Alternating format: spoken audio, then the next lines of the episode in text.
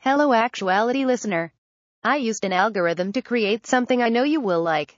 Using 1,387 musical genres from a service called everynoise.com. Click anything to hear what it sounds like. Deep dance pop.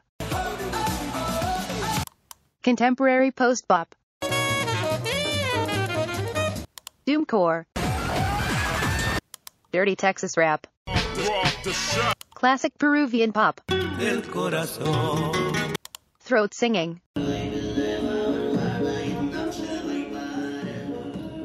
Hi, everybody. I'm Sabri Ben-Achour from Marketplace, And I'm Tim Fernholz from Quartz. and this is Actuality.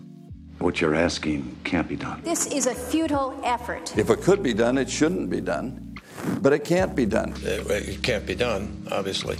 This season of Actuality, they said it couldn't be done. We are looking at stories of people doing things that other, maybe less imaginative people said were not doable. And this week, we are looking specifically at the impossible question of taste. De gustibus non disputandum. What did I tell you about talking your devil language on the radio? My goodness. uh, devil language aside, we're talking about the real devil's language software. software algorithms or computer algorithms deciding what we want to see or read or listen to. Because that was a thing that they said could not be done outside of the movies. You know, computers producing or orchestrating culture. And you can think of it as software influencing not just my taste, not just your taste, but the taste of millions and millions of people collectively, from books to politics you see on Facebook to Google searches. We today are going to focus on music. And now that everybody is listening to music chosen by algorithms, what does that mean for the music business, for artists and labels, and what does it mean for society at large? So, in this episode of Actuality, we are starting at Spotify, the music streaming service with 75 million users. Welcome to the third floor.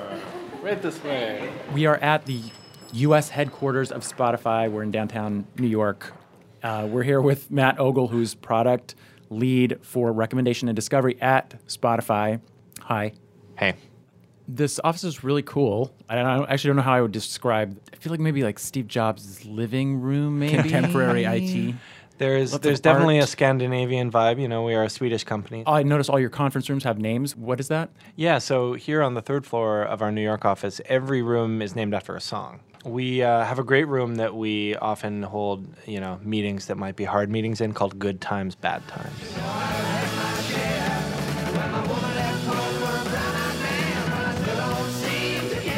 In addition to being, I think, a great Led Zeppelin song, it's sometimes a useful room. Okay, Tim, can you bring out your phone and can you pull up this thing that we call the Discover Weekly playlist? I have brought it out. It is out. it is right here. We can see about my taste in music if you want. Matt, what is this list? All right. So this is a playlist of about two hours of music that we create every Monday morning for each and every one of our users. So, Tim, what's the first song on your list there? Uh, the first song on my list is the Montreal rock band Somewhere by Happyness off the album Weird Little Birthday. Uh, this is not a band or album I've heard of before. Matt, how did that get there? First of all, it's a great jam. I think you'll like it. It's All pretty right. it's pretty chilled out. That song is there because at least one, but probably many other Spotify users added it to one of their own playlists, probably recently. And those other playlists they added it to had something in common with the music that you have been listening to recently on Spotify. And by putting those two things together, we go, all right, we think there's a connection between songs you've been jamming on and the song we know you haven't heard because we have the list of all the songs you've played. Does the algorithm draw more from people who have similar tastes or playlists that are similar tastes to you, or your actual like social map? If you're like, you know, connected to Spotify through Facebook, for instance. I ask this because I have this paranoid experience where I've been over my friend's house and he starts playing a song that was on his Discover playlist and it was on mine, and now I'm panicking. And So, believe it or not, we don't explicitly look at social connections between users, mm-hmm. but in practice, the musical connections between people often do a better job of exposing the social links anyway. You know, internally, we have tools that could show, of all the millions of people on Spotify, who are the people that we think are closest to me in, in recent music listening. And invariably, when I look at that list, I actually know half of them. when you present uh, people with uh, the Discovery playlist, do you tell people how you came about to your selections, or and if not, is that a problem? We do have an area where we, you know, have a sentence or two, um, but not everyone reads it. A lot of people just go straight to the music. Um, we also tried to personalize it in other ways. I mean, one of the when we were first uh, prototyping Discover Weekly, we had a challenge, which was we made a playlist image. It was uh, a man walking on the surface of the moon. We thought that was a good Discovery image. We wrote Discover Weekly on it. And then we were trying it and we realized, oh, you know what? This thing looks like just another playlist our editors made. Um, so we used the oldest trick in the book. We put your face on it. So if you're connected to Facebook, we pull your profile photo in. Um, and we actually tested that just to make sure it made sense. And, and turns out you are 17% more likely to stream music from that playlist if your face is on it, which That is so funny. makes sense. Yeah, perfect. Um, we actually uh, saw some people saying, "I can't believe it! Spotify's chosen me to be the cover. you know, I'm the face of Discover Weekly this week. Check me out." Um, which you know, uh, can't really blame them. It was a new, you know, a bit of a new paradigm there. You so do that on April Fool's Day. Yeah. Just pick one lucky person. Yeah, that's all them. You guys also have a list called Fresh Finds. Do you want to sort of describe how that works? Yeah, sure. So, unlike Discover Weekly, which is personalized to each and every user, uh, Fresh Finds is a set of playlists. And the goal of Fresh Finds is for us to say, here are songs or artists that we think are going to be big. my guy. That's my baby. Can you please put you in focus and make you in? I just I won't let go. And I can't Um, so the way we identify songs that we think are going to blow up is we actually uh, crawl the music web. So we look at blogs, we look at review sites, we look at Wikipedia, we look at news articles. And we meaning Spotify. but, but I mean meaning like computers. A software program that you have written. Yes, or we, Spotify we human hands, human hands have have shaped uh, web crawlers. Uh, so we take that information, um, try to identify: are there users on Spotify who consistently seem to listen to this stuff that's buzzworthy that then goes on to become a hit? Hit makers. We may have called them the hipster cohort internally. but- Sure. but never never repeat that outside of this room. I'm sure. Excellent, good. Are the human editors resentful of you and your uh, Discovery playlist? I'd like to think we all get along. Um, you know what? It's um, they're really trying to solve for different things. Um, if you imagine, you That's know, the the number of people that would be required to create 75 million mixtapes every Sunday night, I think our human editors realize that's that's just a type of problem that they could never solve. So one of the kind of themes of our season is they said it couldn't be done. You know, I think there was a sense that an algorithm could not find, you know, cultural items like that. And I'm just curious if you have heard that kind of criticism in the past and now that you're sort of beating it, how do you respond to it now? If you're trying to teach a computer to analyze a raw audio waveform and somehow decide if that raw audio waveform would be a good match to the one uh, you've just heard, it's probably going to fail. If you're talking about a computer being able to understand patterns in a huge treasure trove of information about how humans have put mixtapes together, then you get to something that's a little more interesting and it becomes a question of well is that the computer doing it or is that really just the power of millions of human beings doing what they do best but at a different scale Awesome. Matt Ogle, Senior Product Leader for Recommendation Discovery at Spotify. Thanks so much for having us at your weird, cool office. thanks for Thanks, coming man. So that sounds less frightening than robots taking over our culture, right? Yeah, it's more like amplifying and aggregating the feelings of a bunch of humans about their music. Leashing the hipster cohort to our own desires. Yes. mush, mush, hipster cohort. Pull me to my musical oh, fantasy. Oh boy. But we still have one big question, which is how is this process changing the music industry? Right. Spotify just delivers the music to you, but there's a whole world of people making and selling it in the first place. Uh, we called up Kiran Gandhi to see how the music business is deploying algorithms. Mm-hmm, mm-hmm, mm-hmm, Hi, hi. Test, test. Hi, Kiran. Hello. Kiran Gandhi. Kiran has worked for Interscope Records. She's been a touring drummer for MIA and Thievery Corporation, which is amazing, and uh, was a consultant for Spotify. Kiran, hi. Hi, good morning. It's awesome to be here. You did get to sort of see how um, Spotify's algorithm got to work. You got to actually look under the hood, but not everyone can do that. And do you think we're missing something when we're not part of the conversation? Right. for me as a music person, for you both as music people, we would want to know that information. But think about it this way like, I don't care how Uber's algorithm works. Like, I just want the fucking car to show up and take me where I have to go. You know what I mean? Like, I don't, sorry, I don't know if I'm allowed to curse on this thing. I just want the We're car to show up and take me where I'm going. Okay.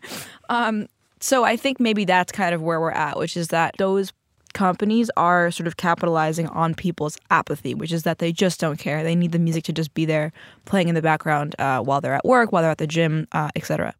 From your different vantage points, how have algorithms been used in the music industry? Um, we're seeing a couple different ways. I think one of the most exciting ways is for A and R purposes. Um, one thing A&R we talk is- a lot about. Uh, it's artist and repertoire, but really what it's come to mean is the finding and discovery of talent, so that either labels or management companies can nurture this talent, develop it, and then hopefully uh, sell great music. You know, traditionally A&R was people going out into the clubs, into a scene. Obviously, American Idol is sort of a modern day form of that t- traditional type of A&R. But with algorithms, what we're seeing is being able to determine acceleration rates. um, Wh- What's an acceleration rate?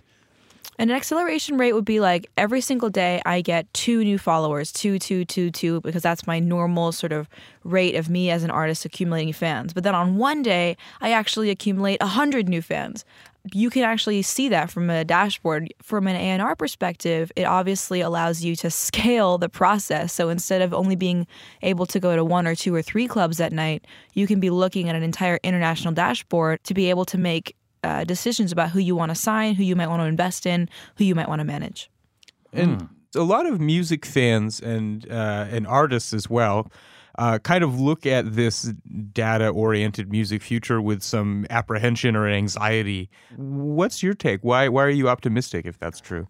We want artists to be able to get their music out there, get people listening to it, and then using the more traditional business entities like a YouTube, like a management firm, like a label to take them to the next level. I think that's where data can help because it de risks the investment on the part of YouTube, the label, or a management firm to invest in these artists. I guess I think maybe back in the old days, it was sort of some dude smoking cigars in a room, like talking about, you know, making the next artist. This does, in a in a weird way, kind of make it a little more transparent. Yes, and actually, you you got me thinking about something else that I love to talk about, which is this emerging trend of tribe culture. And I call it tribe culture because sometimes I'll go on to my Instagram or to onto SoundCloud and I'll listen to something or I'll watch a video and I'll be like, how is it possible that this person has one million followers? Like, who are these people? What I'm seeing is all sorts of very strange, unique, interesting music that maybe I don't relate to, still being able to find its tribe, its community, its audience online. And that did not exist 20 years ago because the labels had a very specific audience. There were only 40 songs at any given moment on radio that were playing. So all of us were listening to the same stuff. But how cool that, you know, a young girl in um, Nashville can have her audience that I would never know about. It, I love that. I think that's something that, that didn't exist before and that data is enabling. So it's really exciting that all of these tribes are finding their own musical identities in the world. But I guess, do you ever wonder or worry that there's nothing that, that brings all these people together? One thing that someone pointed out to me that blew my mind was this notion that because I was complaining about how the fact that 20 years ago all of us would just listen to the same stuff on top 40 and hmm. I was saying how awesome that we have SoundCloud, how awesome that we have access to just millions of songs. And they said, "Well, consider this though, having everyone on the same page is also a good thing. This ability to go into an elevator and be able to talk about a song that an artist who we all know, just being able to bond with someone who you don't know over a similar song has a cultural importance to it. At the same time, I mean, when you have centralized taste making, you also have Corruption. yeah, basically. I mean, Yeah, like of course, you of know, course. that you can only hear white people on the Gatekeeping. radio. Yeah. Yep. Gatekeeping, that's the word. Kiran Gandhi is an artist in residence at STEM, which is a music tech startup in LA. She's also a musician, and uh, we are hearing her music now. Performing under the name Madame Gandhi.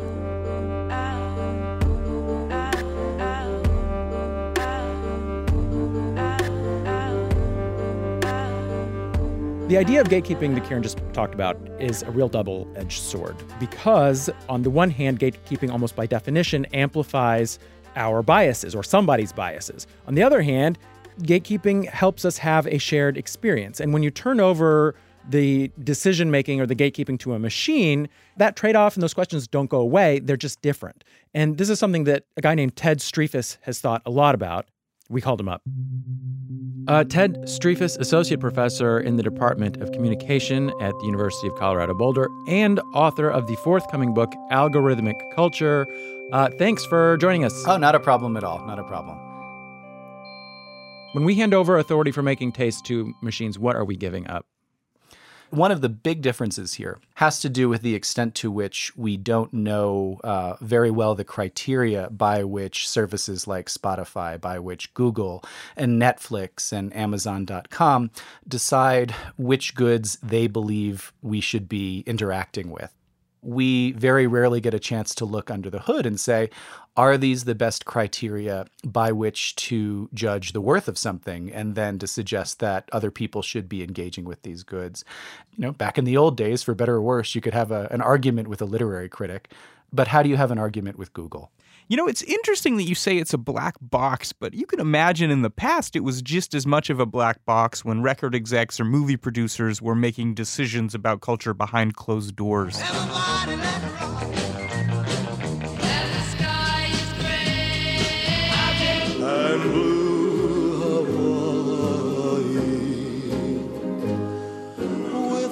Is there uh, something to be said for the democratizing element of these algorithms, how they bring people's preferences to the fore? You know, again, I think we have to sort of question the terms here, right? We're often hearing about the idea of democratization of culture. And I do think that that is absolutely right. I think more people can have their tastes and preferences accounted for than was hitherto possible. But I mean, at the end of the day, these are computer systems, but they are computer systems that are made by people. And, you know, people have biases, people have assumptions, people have backgrounds and histories. And in some ways, those get encoded into the algorithmic decision making. And I'll give you just one quick example. Mm. Um, Facebook assumes that I am incredibly close with my cousins. My cousins always come up in my newsfeed. And you know what? I have a good relationship with my cousins, but that's a hardwired assumption, isn't it? The idea that one should have a kind of preferential treatment for one's family in a social network, when in fact, you know, there are lots of people who have very significant disagreements with their closest family members. And so, you know, again, this is what we have to reckon with here is the degree to which human decision making gets obscured in talking about this thing called the algorithm capital A. What are some, I guess, uh, tangible ways you see that playing out? The danger here is to begin to think about what it means to live in a world that is hyper personalized, where we are very rarely taken outside of our comfort zone. But I'm just curious because I think the big assumption at the heart of all this is that people used to live in a world where their comfort zone was frequently pushed culturally. Do we have good reason to believe that was the case? I mean, the way I would answer that question is to look at the media that were available. And so, you know, in the very early days of, of television, you know, there were only a couple of television channels, and most of the television that was produced was really catered to a white and kind of like middle to upper middle class audience. We get into the 1960s, and suddenly as you know television becomes democratized you begin to see a proliferation of programming so that by the 1970s you have a show like all in the family. Say mr bunker are you sure there isn't something else that's causing you to cancel tonight? Oh. well i mean you can be straight with me because frankly we're having problems with my old man. Yeah what's the matter with him? Well he's kind of old-fashioned you know. Says he just doesn't want to sit down with whitey He'll he'll get over it. I just want to make sure you didn't cancel because my folks are black. No, no. You know, and that's a very, you know, different kind of programming than some of the programming that we see today that is, you know, not intended for, you know, an audience like that. I mean, this was a show that was, I believe, shown on CBS television, which was, you know, that was the, the Tiffany network that everybody was watching in the mid 1970s. And now, you know, we live in a world of hyper narrowcast channels, the Golf Channel, and also then, you know, specific kind of apps that are now directing us to particular types of programming, right? So, you know, Netflix allows us to hyper personalize and to craft the television shows and the movies and those kinds of things so that we can avoid those broadcast interactions that were typical of the third quarter of the 20th century when you think about the data driven TV networks now, like Amazon or Netflix, they're often producing things that transparent or like Orange is the New Black, voices that you might not see on mainstream TV. And yet, I guess the the concern is that people aren't being forced to watch that on mainstream TV. It's just available Sure. for whatever audience is there. To me, the most important lesson to take away is that one needs to approach these services critically and also then to probably make the extra effort to try to seek out things that are above and beyond the culture, the music, the movies that are offered to us as a path of least resistance. So, moral of the story is once in a while, listen to the types of music that you don't like and check in on your crazy relatives' Facebook pages just to see what the other bubbles are thinking. Yeah, I think you hit it dead on. You know, maybe Facebook's algorithm is more advanced than you think, and they're suggesting you spend more time with your cousins for a reason. I think you're absolutely right. Ted Striphas is Associate Professor in the Department of Communication at the University of Colorado Boulder and author of the forthcoming book, Algorithmic Culture.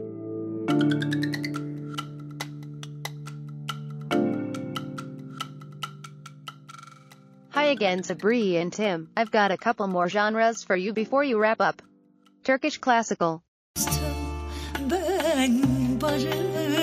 Hörspiel, Master Kontrollprogramm oder wie das heißt. vintage Swedish pop, Från brinkarna vid många strand hörs ny pipe band, So, Tim, there was a time when people said that machines could not produce culture. What have we learned about that today? Well, what we've learned, I think, is this trend towards algorithmically selected culture, software robots telling us what we'll like, has costs and benefits. Yeah, on on the one hand, it allows artists that would maybe never find followings to find them, and it sort of democratizes our collective musical taste. And on the other, it seems like we lose a little something of that mass cultural experience when everybody is just sort of in their own silo and there's nothing sort of bridging the gaps across all those little bubbles. So to get back to this idea of, you know, they said it couldn't be done, that a machine could never choose the music or produce our cultural content, couldn't produce culture or taste. So I think the thing that we've learned is that they they aren't actually doing that. It's still human brains that have tastes, right? Machines are amplifying what humans are thinking. So it's saying, here, human, this is what other humans like you listen to. That's different from supplanting culture. It's really amplifying it. So the next time you're upset with an algorithm, don't blame the robot. Blame, Blame yourself. your friends. Blame your friends. we want to try a little experiment in old fashioned hand curated playlist making. Because we can't afford algorithms, so we're going to do it by hand. We, we we've created an interactive uh, music playlist. It's on our Twitter page. Uh, that's at Actuality Pod. And we're going to invite everybody who wants to to add a song or two to the playlist on our season's theme. They said it could never be done. So, what do you listen to when you're trying to do something that has never been done before? Dun dun dun dun dun dun dun dun dun dun dun dun dun dun dun dun dun dun. Yep, just like that. Um, so send that along, and we'll share the results with you guys, and probably be listening to it as we try and come up with ideas for our next episodes. And speaking of, if you want to give us some commentary on this episode, um, or ideas for future ones, which we would love to hear, you can email us at mpqz at marketplace.org. Or, as Tim mentioned on Twitter, we are ActualityPod. And uh, we want to thank, uh, especially on our return to form with this new season, our producer, Clare Toeniskoetter. And Marketplace's senior producer, Sitara Nieves. And the uh, New York Bureau Chief, Deirdre Depke. And thanks to our engineers, Brad Fisher and Jake Gorski. Uh, and special thanks to Quartz's Adam Pasick, who reported two great stories on how Spotify makes their algorithms work and inspired this episode.